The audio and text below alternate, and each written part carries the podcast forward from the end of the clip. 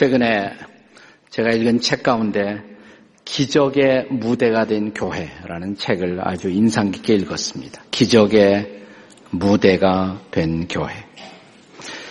이 책은 일본 시골의 한 도시 목회자의 간증 숙이라고 할 수가 있습니다.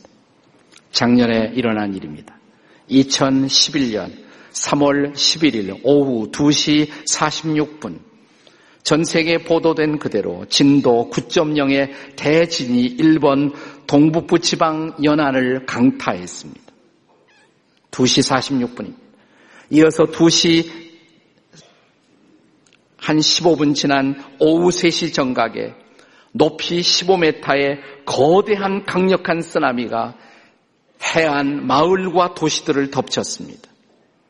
그리고 후쿠시마 제1원자력 발전소가 폭발하는 사고가 발생했습니다.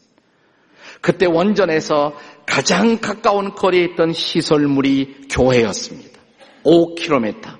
이 원전의 5km 전방에 위치한 작은 교회, 일본 제1성서 침례 교회의 스토리입니다. 삽시간에 이 도시는 황폐화되었고 사이렌 소리는 도시를 뒤덮었고 밤새도록 7만 명의 시민들은 필사적으로 도시를 탈출하고 있었습니다.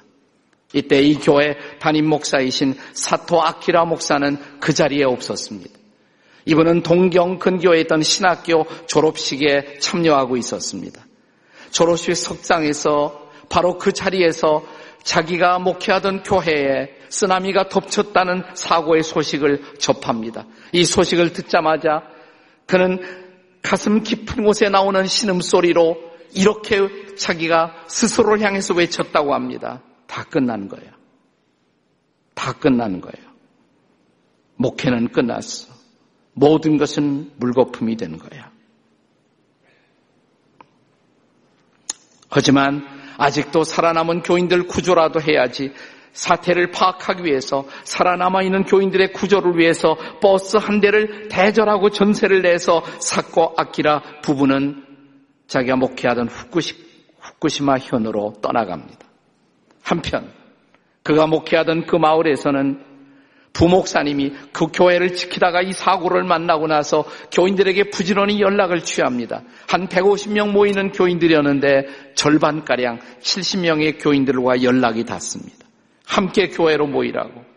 그리고 동원할 수 있는 차를 자 동원하라고. 차가용, 트럭, 이런 차들 15대를 동원해서 서로를 의지하고 눈보라치는 산을 넘고 또 넘어 그들은 임시 피난민 캠프에 도착했습니다. 그들은 3년 전에 신축한 교회 본당을 다 포기한 것입니다. 작은 4개의 건물로 구성된 교회는 모조리 다 무너진 것입니다. 그리고 떠나는 과정에 있어서 네 명의 교인들이 사망했습니다. 교회는 문을 닫았습니다. 그들도 교회가 끝났다고 생각했습니다. 그러나 교회는 끝나지 않았습니다. 캠프장에서 그들은 새로운 마음으로 예배를 시작합니다. 서로를 돌보기 시작합니다. 이 놀라운 사랑 앞에 그들은 성경에서만 읽었던 초대교회의 모습을 경험하기 시작합니다. 옷을 나누고 음식을 나누고 모든 것을 나누면서 그들은 사랑의 공동체를 피난민 천막 막사에서 시작합니다. 이 과정을 통해 주님의 사랑을 새롭게 경험한 아홉 명의 형제 자매가 침례를 받습니다.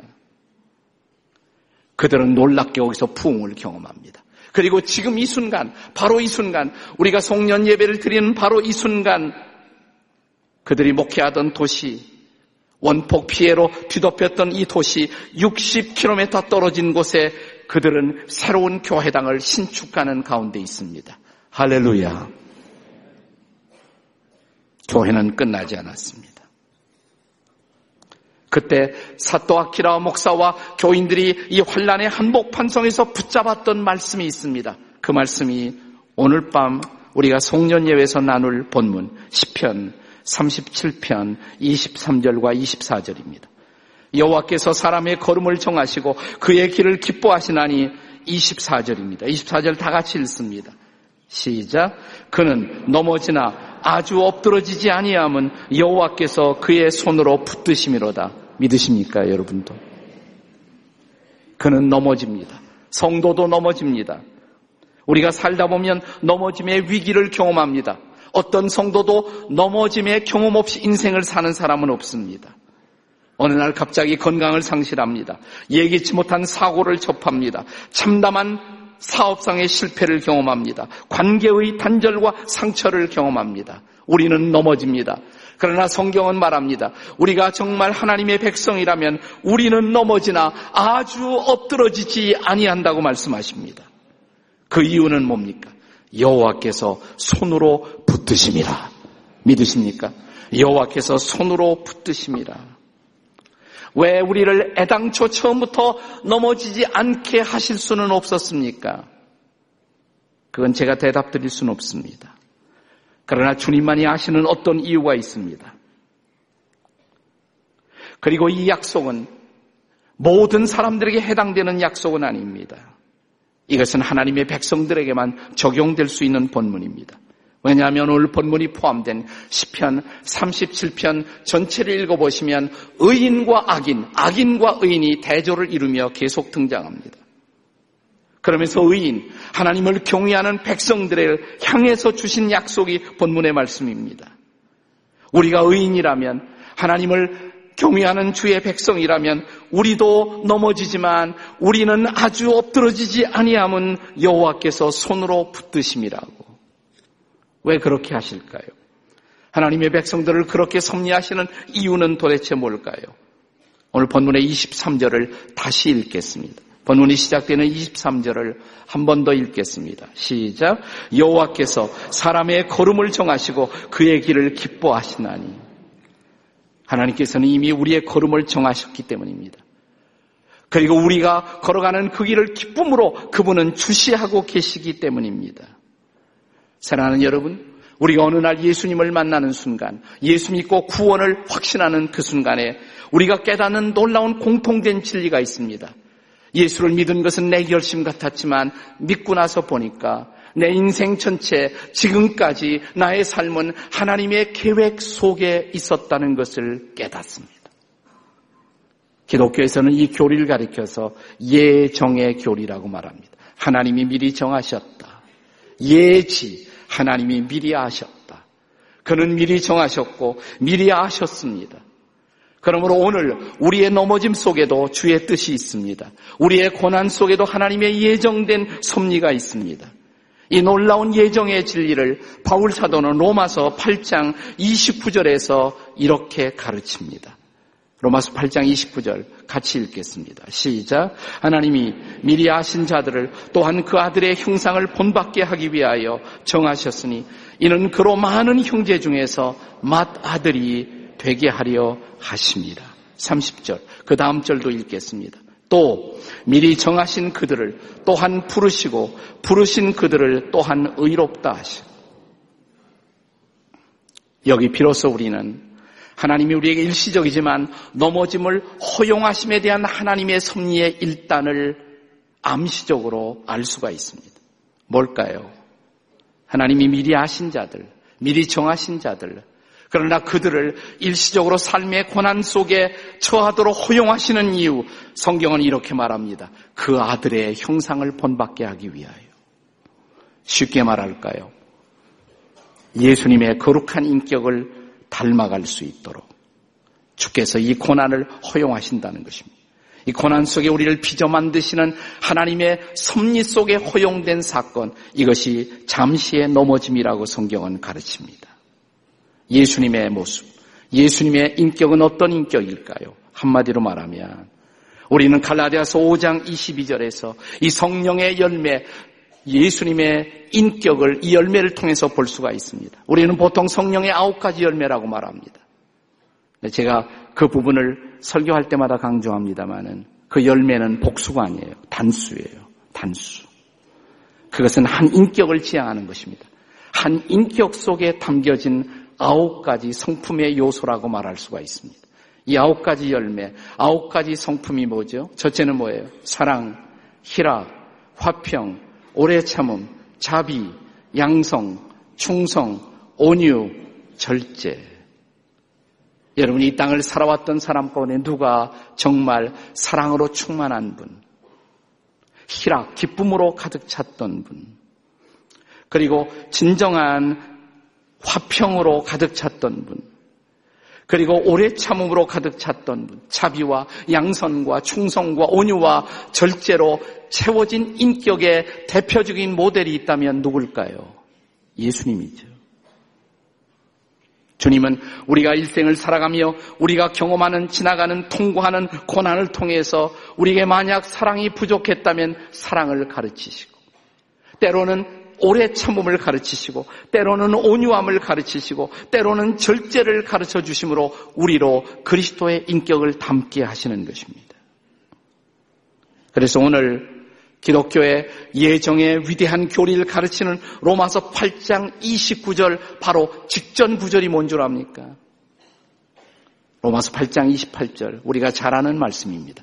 다 함께 읽겠습니다. 시작. 우리가 알거니와 하나님을 사랑하는 자 곧 그의 뜻대로 부르심을 입은 자들에게는 모든 것이 합력하여 선을 이루느니라. 믿으십니까?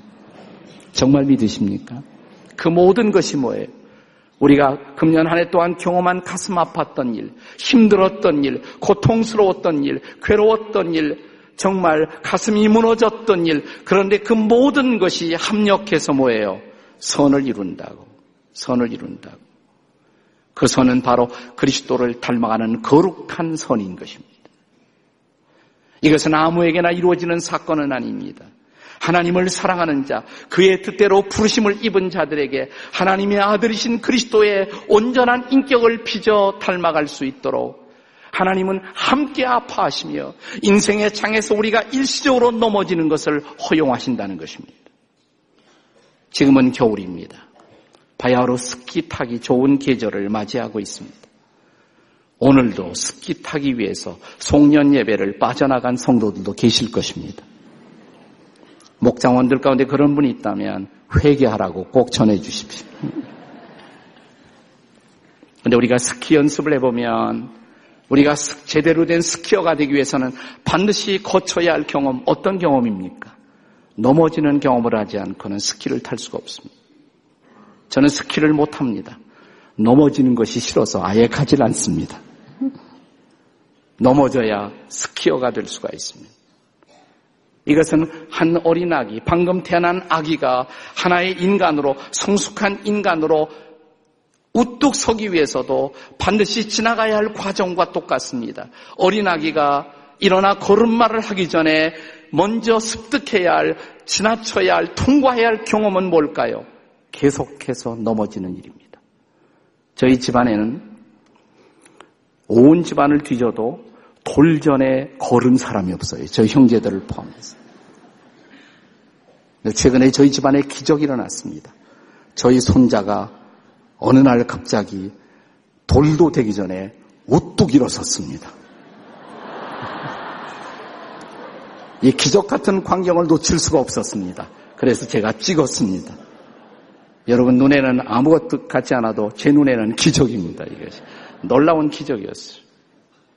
네. 제 손자 얘기를 멈추게 하기 위해서는 여러분이 저에게 돈을 내셔야 합니다. 지난주 일 진 목사님이 그렇게 말씀하셨어요. 네. 우리가 일어서 걷기 위해서 먼저 필요한 경험은 계속해서 넘어지는 경험인 것입니다. 넘어짐을 두려워하고 나서는 일어설 수가 없습니다. 그래서 하나님은 똑같은 이유로 우리 인생의 장에 넘어짐을 허용하시는 하나님. 그러나 성경은 말합니다. 우리가 넘어지나 아주 엎드러지지 아니하면 뭐예요? 여호와께서 손으로 붙드십니다. 아기들이 넘어짐을 두려워할 필요가 없는 이유가 있습니다. 똑똑한 아기들은 압니다. 넘어지려고 할 때 부모의 손이 그를 붙들어 일으킨다는 사실을. 그것을 아는 아기들은 용감하게 넘어질 수가 있습니다. 아빠의 손이, 엄마의 손이, 할아버지의 손이 그를 붙들고 있기 때문에 그렇습니다.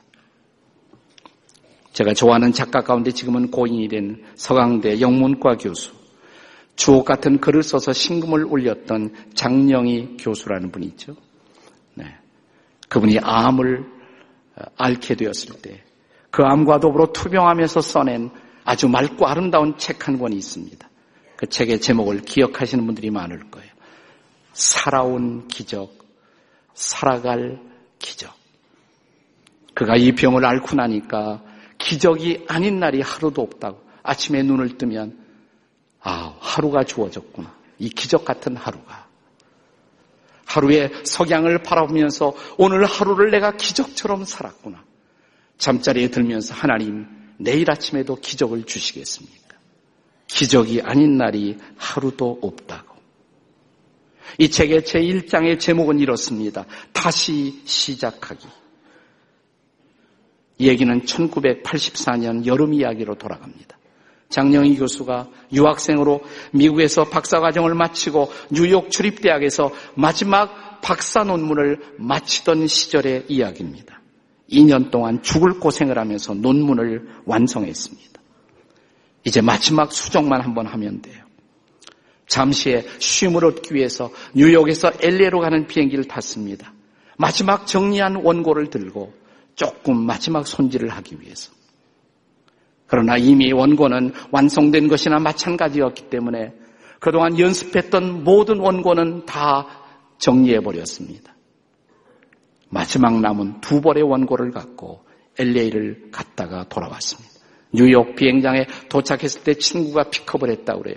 친구 집에 가서 차 한잔 하자고 잠시 들렸습니다.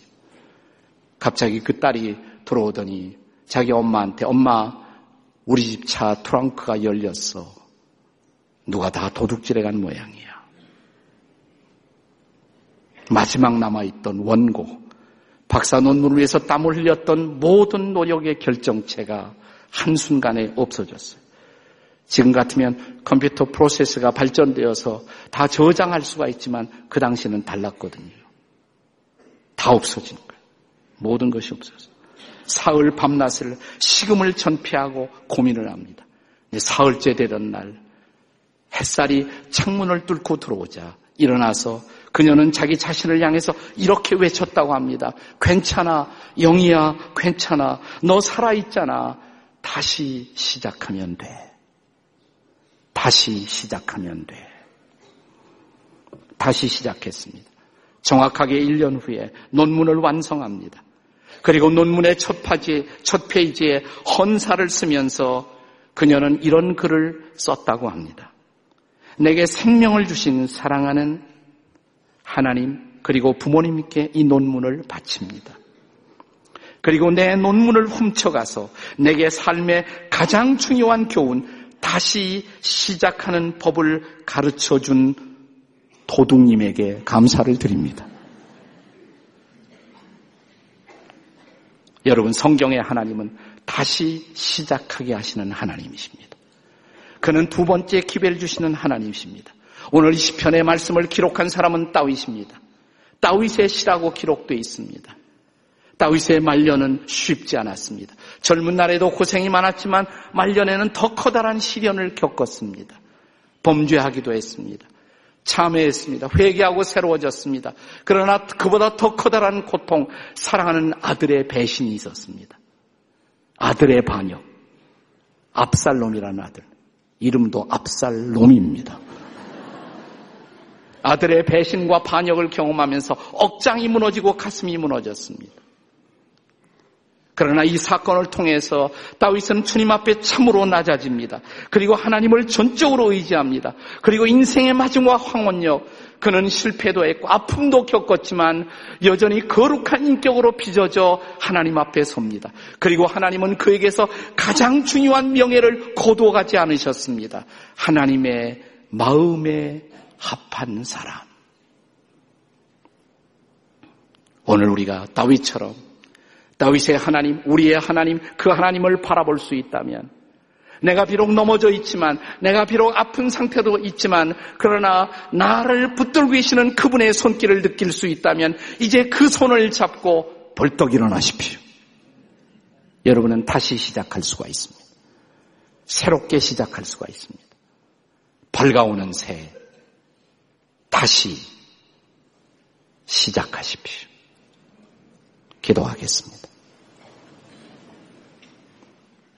이제는 우리 주 예수 그리스도의 은혜와 하나님 아버지의 사랑과 성령의 도우심과 인도하심과 교통케 하심이 2023년 새해를 맞이해서 주님 앞에 우리 자신과 존재를 드리고 이제 성령의 인도하심 따라 새해를 출발하는 지구촌의 모든 백성들, 주의 아름다운 백성들, 저들의 발걸음마다 저들의 가정, 저들의 산업, 저들의 일터, 저들의 계획과 꿈 가운데 성령의 놀라우신 축복으로 함께 하시기를 간절히 축원하옵나이다. 아멘.